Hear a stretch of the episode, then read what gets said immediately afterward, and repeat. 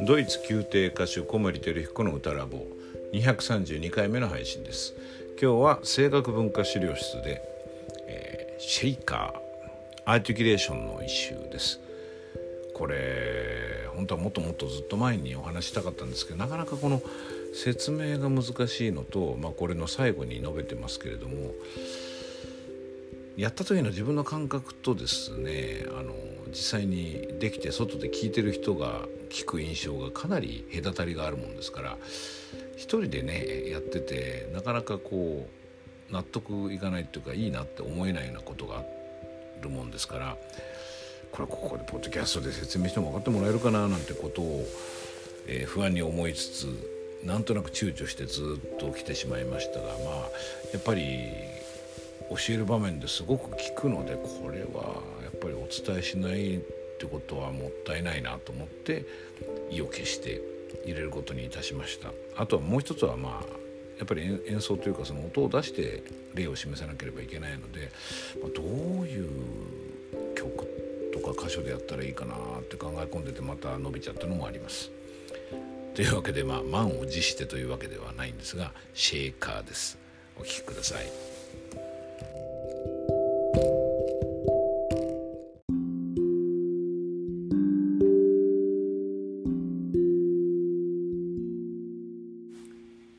声楽文化資料室。今日はシェイカーの話をします。シェイカーというティップです、うん、まあもともとあの声楽用語じゃないと思うので何のこっちゃっていう感じだと思うんですけれどもこれはあのカクテルお酒ですね。のカクテルを作るあのシェイカーですね。両手で持ってシャカシャカシャカとこうバーテンダーさんが使うあの道具です。えっと何のためのシェイカーかというとこれはですねアーティキュレーションです。あのー、まあレガートとかノンレガートとかマルカートですとかいろいろあると思うんですけども、あのー、一つのパッセージをある程度こう連続的に同じアーティキュレーションで歌うってことがあると思うんですけども、まあ、一つはレガートですよね。まあ、これはあのまあ、ベルカントの肝としてのレガートの話は何度となくしてると思いますけれどもえっとまあ今問題になるのは音符がちょっと細かくなってきた時のことです。えっとまあコロラトゥーラとかメリスマとかアジリタとかそういう言い方をしていいと思うんですけれども一つこのポッドキャストでも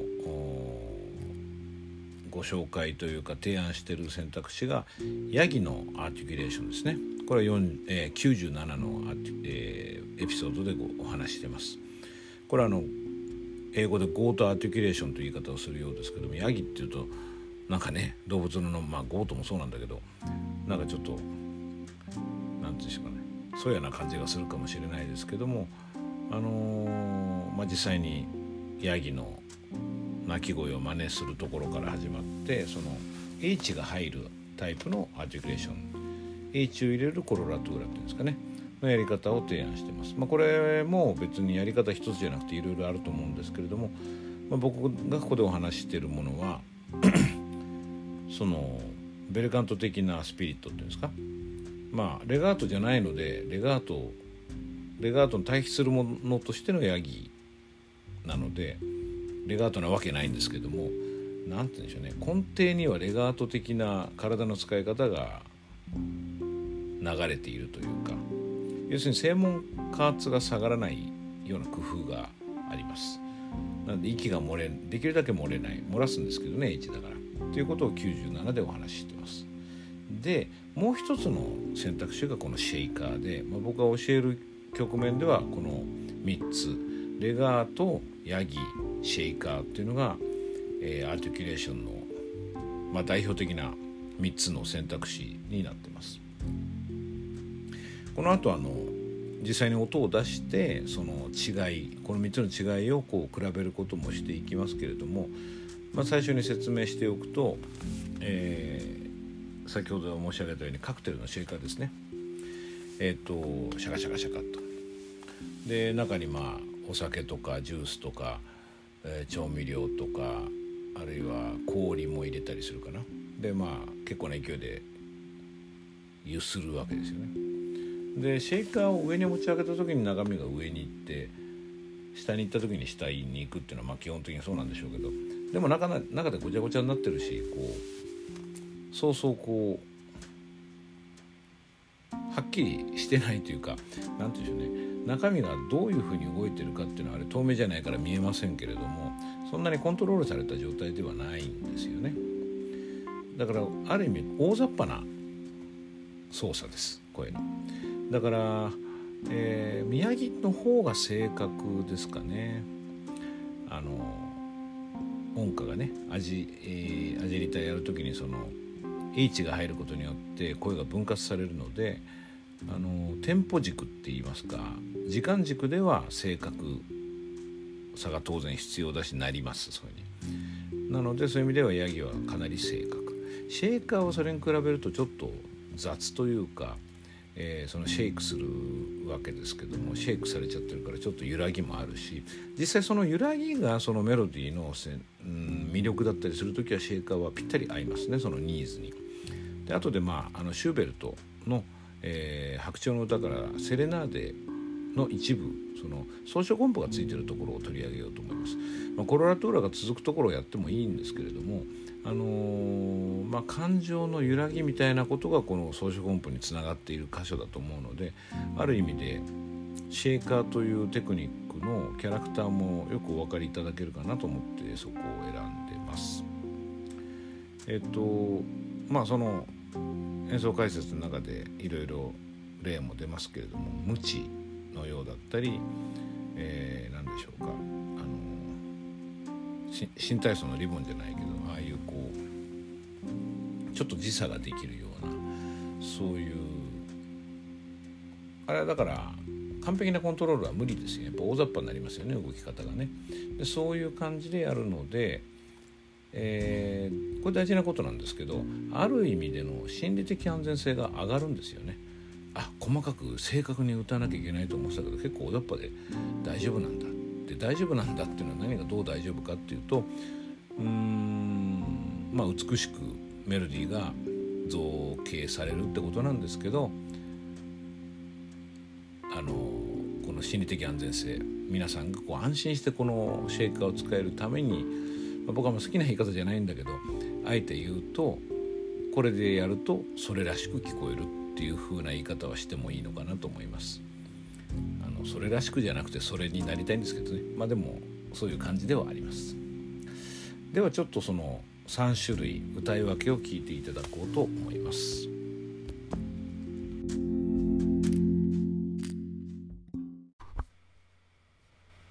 えっとまず普通に歌ってその次にヤギのアーティキュレーション。でその次にえー、シェイカーのアーティキュレーションという3種類を歌い比べてみたいと思います、えー、まず最初に、まあ、普通に歌いますレガートというか普通に歌います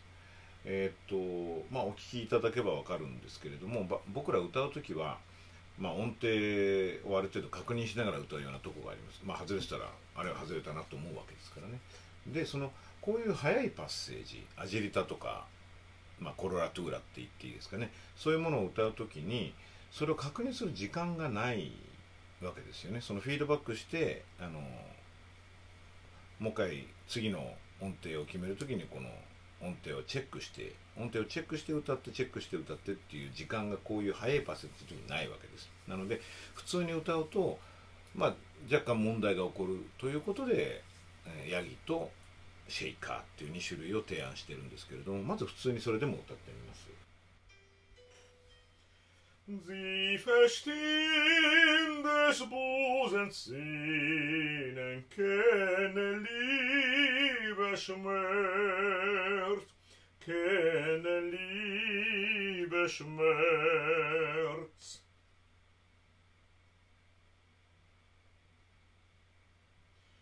Sie verstehen des Busen Sinnen, kennen Liebe Schmerz,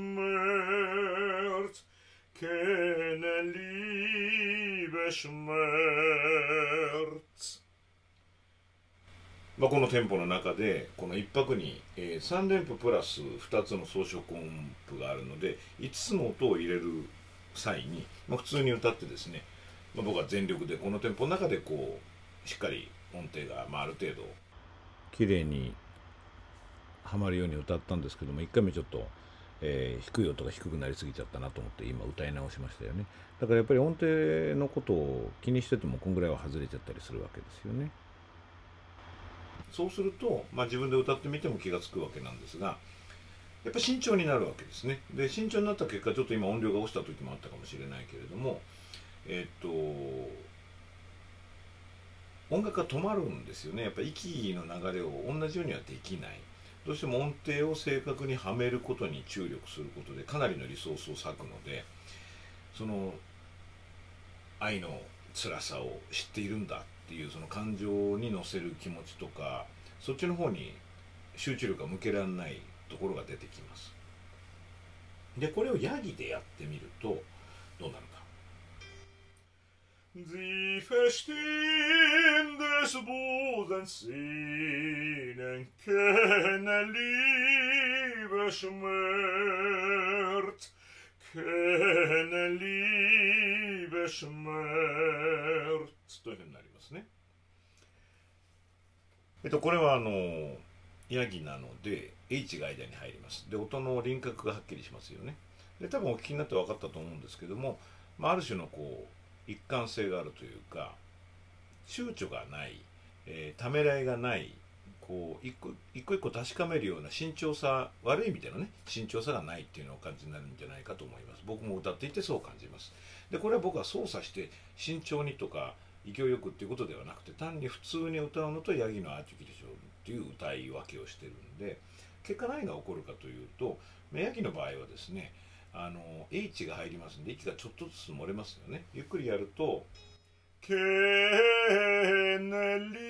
リバシュメルツケーネン」とこういちいち「えーてめー」ってこうヤギが鳴くような H が入るわけですよね。だからちょっとずつ息が漏れます。息が漏れるとそこで圧が落ちるのでえーと、ヤギをやってても正門加圧が下がらないようにするためには、まあ、僕の感覚ですと1.1倍から1.2倍の高めの正門加圧を用意しないとヤギっていうのできなくてうんなんだっけな。ケーケーってここにこう息混ぜみたいになっちゃうんですね。それをしっかりフォームを保って圧を上げてケーケーってここにあの漏れても大丈夫。つまりパンクしてるタイヤに空気を入れ続けてる感じがちょっとあるんですけども圧が高めになる。だそういう意味で、えー、勢いというか積極性というかまあ体をしっかり使ってる感じが出ますんでより貫通力が出てくると思います。そういう意味であの感情と寄り添いやすい。さっきの普通に歌うのよりはいいと思います。で今度はシェイカーなんですけどもシェイカーだとどうなるか。Sie verstehen des Bodens ihnen keine Liebe Schmerz, keine Liebe Schmerz という感じです。あのシェイカーっていうのは、えっと、説明の通りカクテルのねを作る時に使うシェイカーのイメージなんですけれどもまあ練習する時にその、まあ、教える場面でこれやっていただく場合はこの音でやるのに先んじて手首でちょっとね練習をしてもらう。その手首をの練習っていうのは手首は緩めて拳だけ握る。でこう手を振るとあの割とこう自由に拳が揺れる。これなんかこうマラカスってありますよね。シャカシャカシャカって楽器ですね。あれのイメージだったりあるいは絵がついているあのカスタネットみたいな感じでイメージされてもいいかなと思います。だからまああのあんまり正確にコントロールしてないわけですよね。そのシャカシャカいう中の砂のようなものとかあるいはカスタネットの動く部分ですね。でもまあそのイメージとして僕はもっとぴったりしっくりくるのはえーと、ムチなんですよね。ムチを振るう時にこれ例えば手首でシュッとこう振ると、えー、長いムチであれば相当のとこまで届きますよね。あの解決ゾロなんて僕映画見たことありますけど、まあ、彼の場合は非常に正確にろうそくの火を消したりできるんだけど、まあ、普通は無理で。だから大雑把にこう振るしかないですよね。あるいはあの新体操のリボンでもいいです。あの絵に紐がついてるやつですね。あの熟練してくるとかなり正確に形を作れるんだけれどもある意味でこう本当にミリ単位の正確性っていうのはもともと諦めてますよねこういうツールを使う時は。でそういう感じです。だから結果何が正確さを諦めるかっていうとえっ、と音程なんですね。えっ、とヤギの時もシェイカーの時も音程は実はあまり正確ではありません。ただ、えーと、お聞きになってうん音程外れてるなって感じは両方ともしなかったと思うんですよね。これあのまあ論理的な方向から言うと、えー、音程このスピードでつまりこの123こんぐらいのテンポの1拍に音符を5つ入れる。3連符プラス装飾音符2つ。っていうのはかなりのスピードになりますから一つ一つの音を僕らの脳がこう回転するスピードで一個一個チェックしながら正確に大丈夫正確に大丈夫ってやってる時間はないわけなんですよね。でそれをやると1回目のように慎重になってしまって音楽的な表現が損なわれるとか音程が正しくても正しいだけのフレーズになってしまう。やっぱそれは避けたい。ので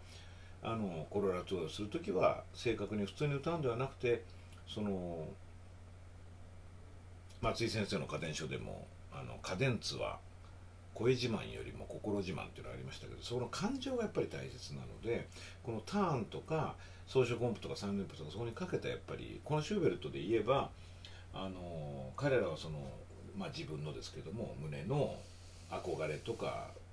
恋の苦しみっていうのを分かってくれるんだってその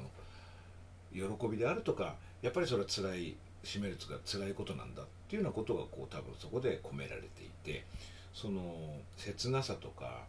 うんやるせなさみたいのが「けーねんけーねん」ってなった時に「けーねん」って正しく歌うあるいは「けーねん」ってこう音の圧を正しく音を健全に歌うんではなくて、えー、シェイカーっていうのは一つの選択肢かとその時に鞭を振るみたい振るみたいに「けーねんけーねん」ってやることであのまあ音程は犠牲にある程度しても感情が乗ると。でまあ多分この、えっと、ヤギっていうのは、まあ、ある程度のテンポでできるんですけれども、えっと、ここまで1個の音符が短くなるとヤギだとちょっと無理があるんですよね。あのなのでやっぱどうしても機械的に音を歌出した健全あの健康な声を出しただけになってしまうような感じがする時があるのである程度の音階の短さを超えた時は僕はシェイカーが一番いいかなと思ってます細かい時ってことですね以上、えー、普通に歌った時、えー、ヤギそして、えー、シェイカーのアーティキュレーションの比較実演でした。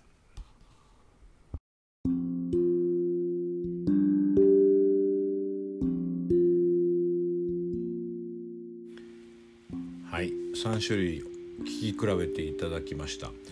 あのー、同じ旋律の同じ部分をね、えー、3つの歌い方で比べたので割と分かりやすかったんじゃないかなと思います。まあ、その解説の中でも言ってると思いますけどもとにかくこうミリ単位で正確にマシンガンのようにというか何て言うんでしょうね機械的にかな、えー、正確無比なコロラトゥーラっていうのはもともと目指してないですね今のところだとねでもそれをそういうところでも使うことはできますあのベリーニのオペラとかであの後半のカバレッタなんかで16音符が長く続くところありますよね。あとあの半音階で下がってくるとこなんかもそうですけどもこれはねかなり使えます。でこれすごく重要なことなのでここは強調しておきたいんですけれども、えー、シェーカーで歌った時あちゃんとハマったなっていう感覚がほぼないです。これもう僕何十年にわたって同じことを経験してるのであのもうこれは変わることがないなと思うんですけども歌った時はこんなにズルズルのルーズなコロラトゥーラで果たしていいんだろうかっていうなんか罪悪感にもう似たような感覚があるんです歌ってる時にね。なんか声をこうそれこそシェイカーを、えー、ガシャガシャやってるっていうかあるいはまあ僕の感じだとやっぱりその手首のプラクティスのこと言いましたけど手首をぐるぐる回してるみたいなあるいはそのカスタネットですね。絵付きのね。なんかそういうことをこう子供みたいにこう適当に振り回してるだけっていう感じがして、まあ、やるのは難しくないから当然。気は楽なんだけどその意味ではね。その意味では気は楽なんだけどえー、っと音程がちゃんとはまってるように聞こえるかなっていう不安はいつもあるんですこれ。いくらやってもなくならないんですけどこれが本当に不思議なことで録音を聞くと割とハマってるんですよ。でこの誤差は、まあ、最初僕だけかなと思ったんですけどずっともうそれこそ何十年ですからねあのやってますけど皆さんにおいてその同じことが起こるようです。ですので あ